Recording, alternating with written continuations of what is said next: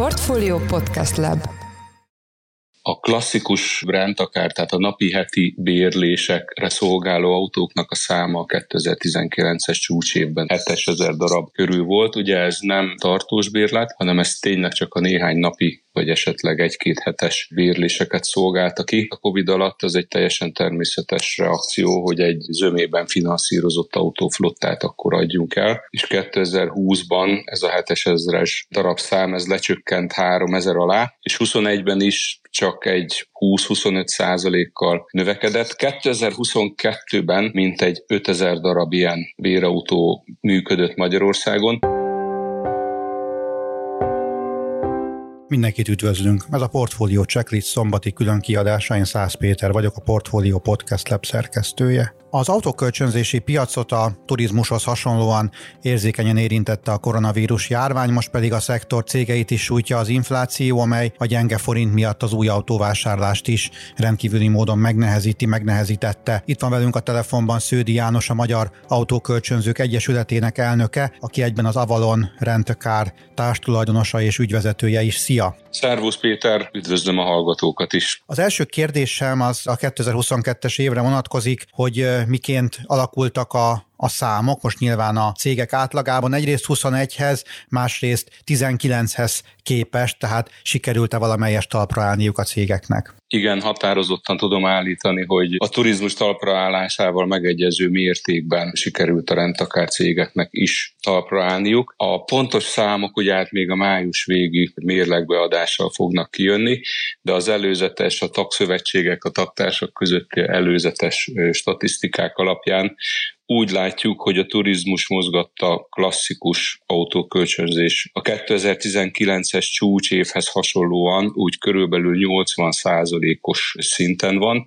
2020-hoz és 21-hez nagyon-nagyon szép számokat látnánk, csak gyakorlatilag a nullához vagy a semmihez képest ugye ne hasonlítsunk, az túlzottan szép képet mutatna. És ehhez még hozzá tudom tenni azt, hogy vannak olyan autókölcsönző cégek, akik természetes módon a Covid alatt, ugye amikor megszűnt a turizmus, akkor, akkor a belföldi kereslet, a belföldi cégek felé fordultak, és van, akinek ez kifejezetten jó sikerült, tehát akár túl is szárnyalhatták már a tavalyi évben a 2019-es csúcsévet, de még egyszer mondom, a pontos számokra még várnunk kell majdnem másfél hónapot. Azt említetted, hogy akkor visszatértek a vevők. Ezek a vevők, ezek magánturistákat jelentik, vagy pedig valamelyest lehet látni, legalábbis az autókölcsönzés szemszögéből, hogy a konferencia és céges turizmus is éledezik, vagy éledezett 22-ben. Igen, valóban volt egy félelem a szakmán belül, hogy a konferencia, a turizmus vajon milyen mértékben fog visszatérni.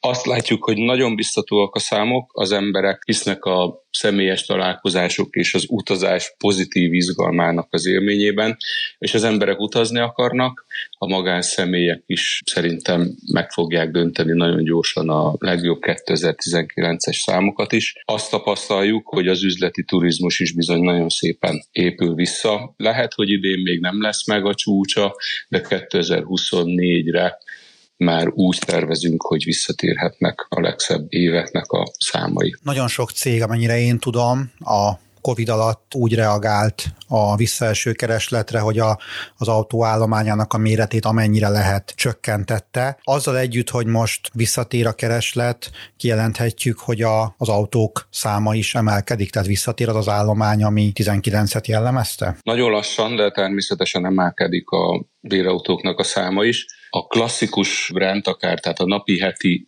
bérlésekre szolgáló autóknak a száma a 2019-es csúcsévben úgy 7000 darab körül volt. Ugye ez nem tartós bérlet, hanem ez tényleg csak a néhány napi vagy esetleg egy-két hetes bérléseket szolgálta ki. És valóban így volt a Covid alatt, az egy teljesen természetes reakció, hogy egy zömében finanszírozott autóflottát akkor adjunk el. És 2020-ban ez a 7000-es darabszám, ez lecsökkent 3000 alá, és 21-ben is csak egy 20-25 százalékkal növekedett. 2022-ben mintegy 5000 darab ilyen bérautó működött Magyarországon. Pontos számot ugye nagyon nehéz mondani, mert azért az autókölcsönzőknél is léteznek hosszabb távú bérlések, léteznek céges bérlések, léteznek több hónapos bérléseket értek én most hosszabb távú bérléseken. Nagyon nehéz olyan statisztikát mondani, hogy pontosan mennyi autó van, ami csak a napi és a heti bérléseket szolgálja ki, de úgy gondolom, hogy 2022-ben ez körülbelül 5000 volt,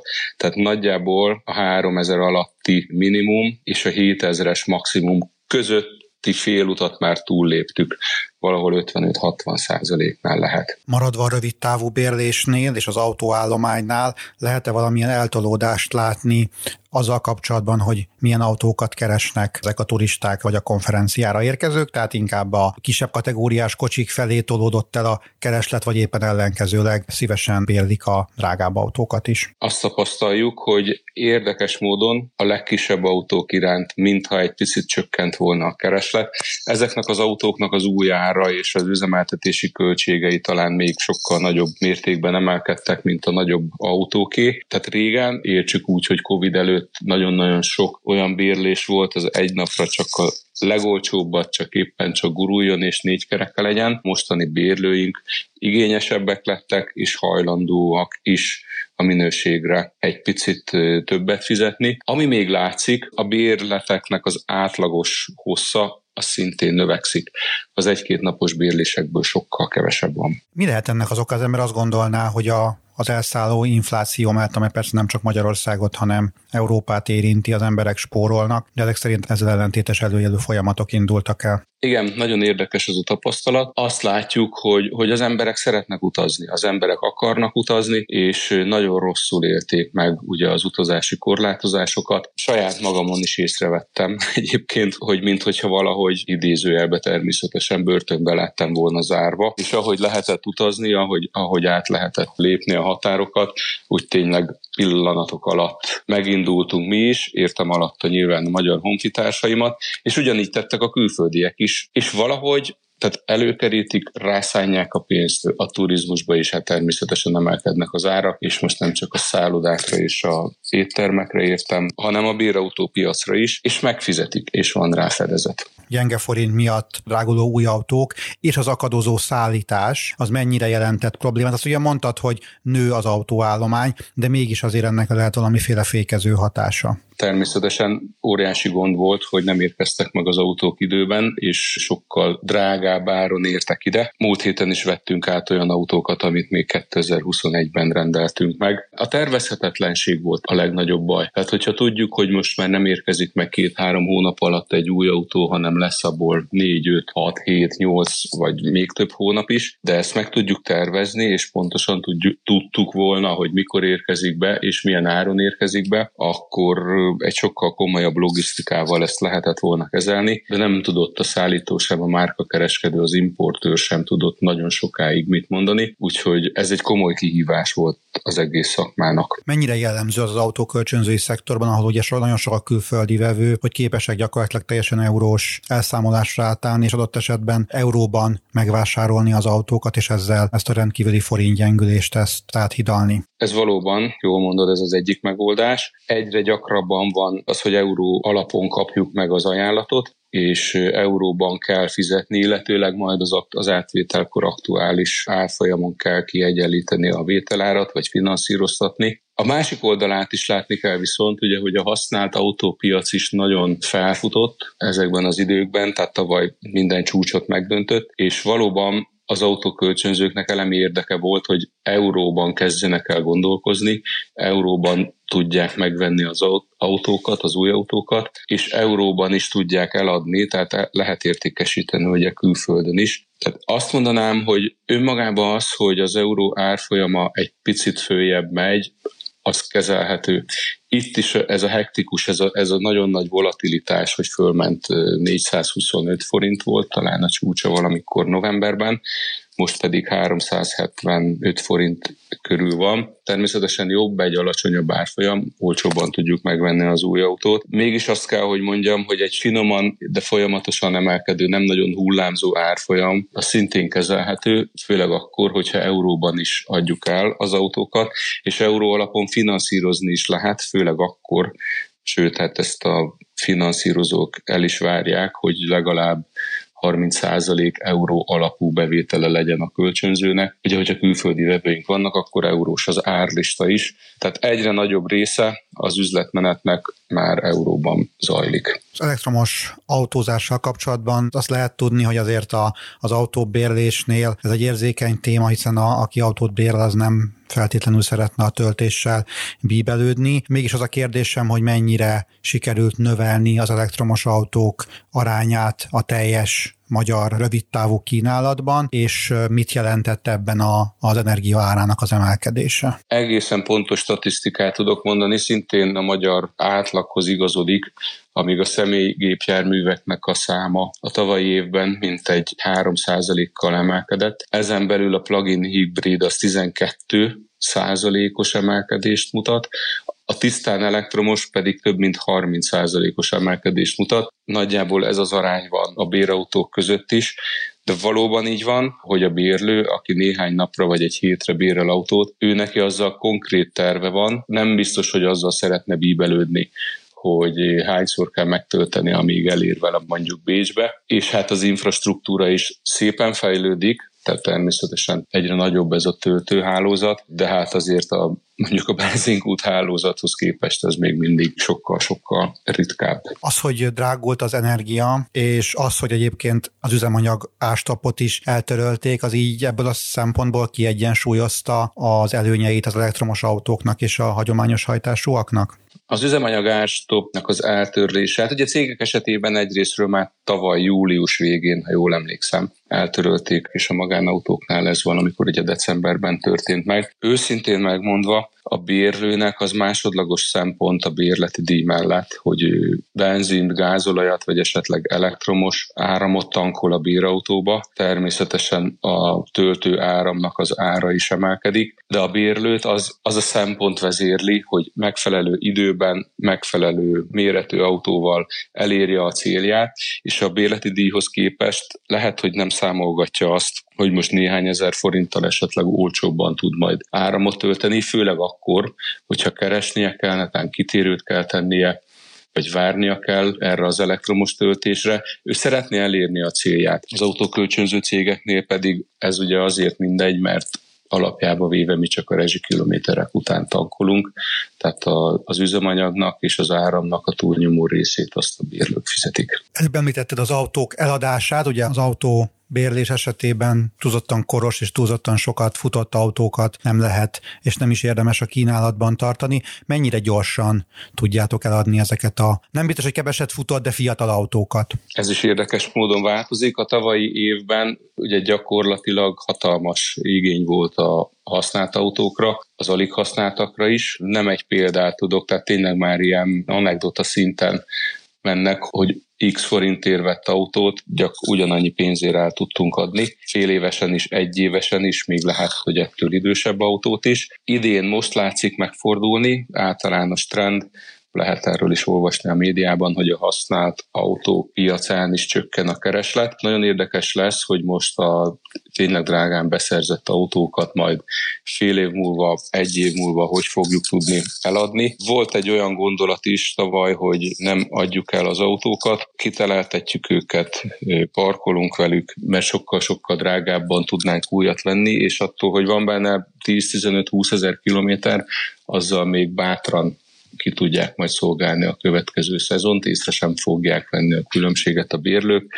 Hát vannak autókölcsönzők, akik erre az útra léptek, és hát vannak nyilván azok a kölcsönzők, akik inkább gyorsabban pörgetik őket. Az igazi válasz az, hogy most picit megbicsaklott a használt autóknak a értékesítése, nehezebb őket eladni, hosszabb ideig tart, és hát az árak még megvannak, de mondjuk úgy, hogy már nem, nem olyan magasak, mint a tavalyi évben voltak. Nekem azt tűnt fel, hogy mintha megszaporodott volna azoknak a cégeknek a száma, amelyek mondjuk azt, hogy kihasználatlan bérautókat kínálnak legalább 30 napos bérletre magánszemélyeknek és cégeknek. Amennyire én olvasom ezeknek az ajánlatoknak a legnagyobb előnye az, hogy az ember gyakorlatilag havonta váltogathatja azt, hogy, hogy milyen autót használ. Ezeknek a cégeknek a, a megjelenése vagy, vagy, vagy felfutása, ez összefüggésben van azzal, amit mondtál? Igen, természetesen. Tehát, hogyha nincs turizmus, akkor valamit meg kell próbálni tenni az autókkal, és hát valóban a magyar piac felé, és főként a cégek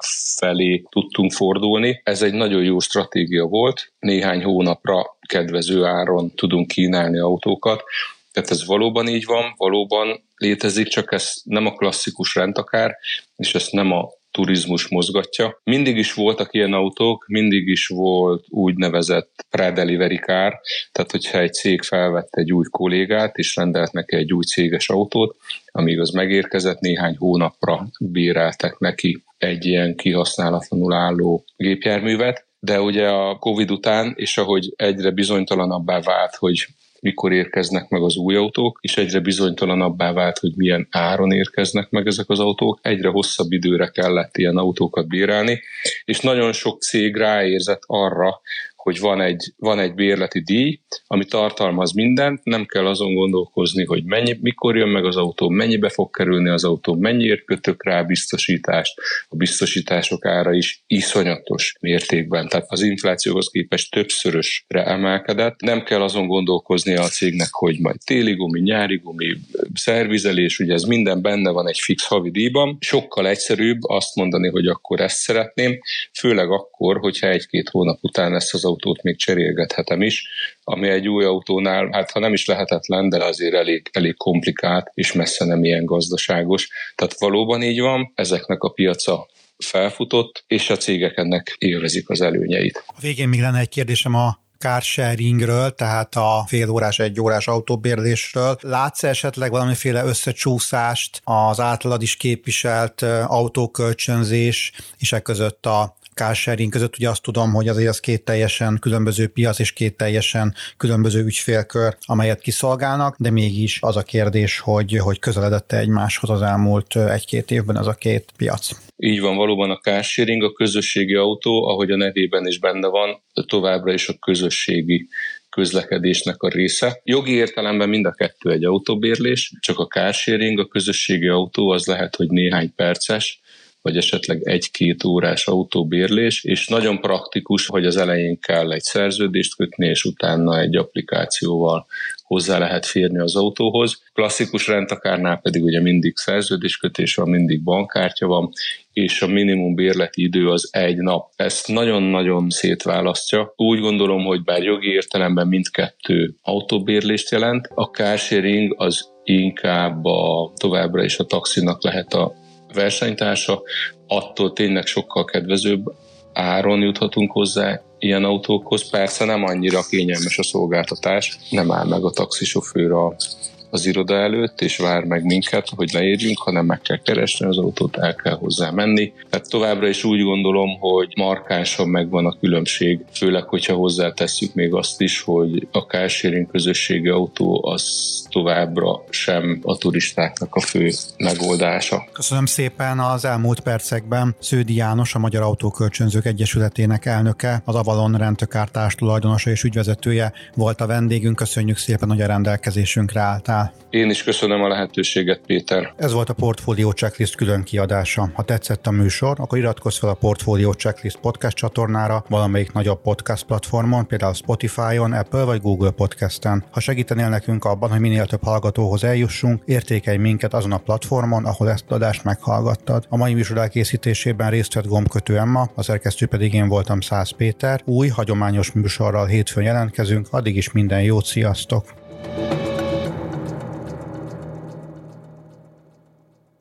Reklám következik.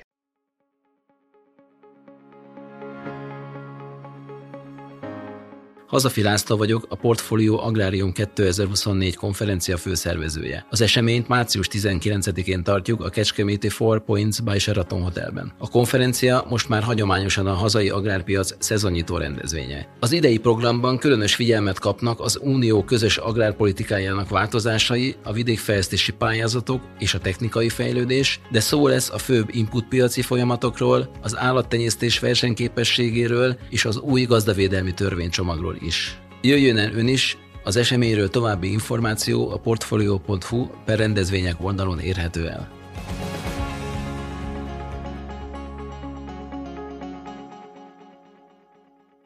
Reklámot hallottak.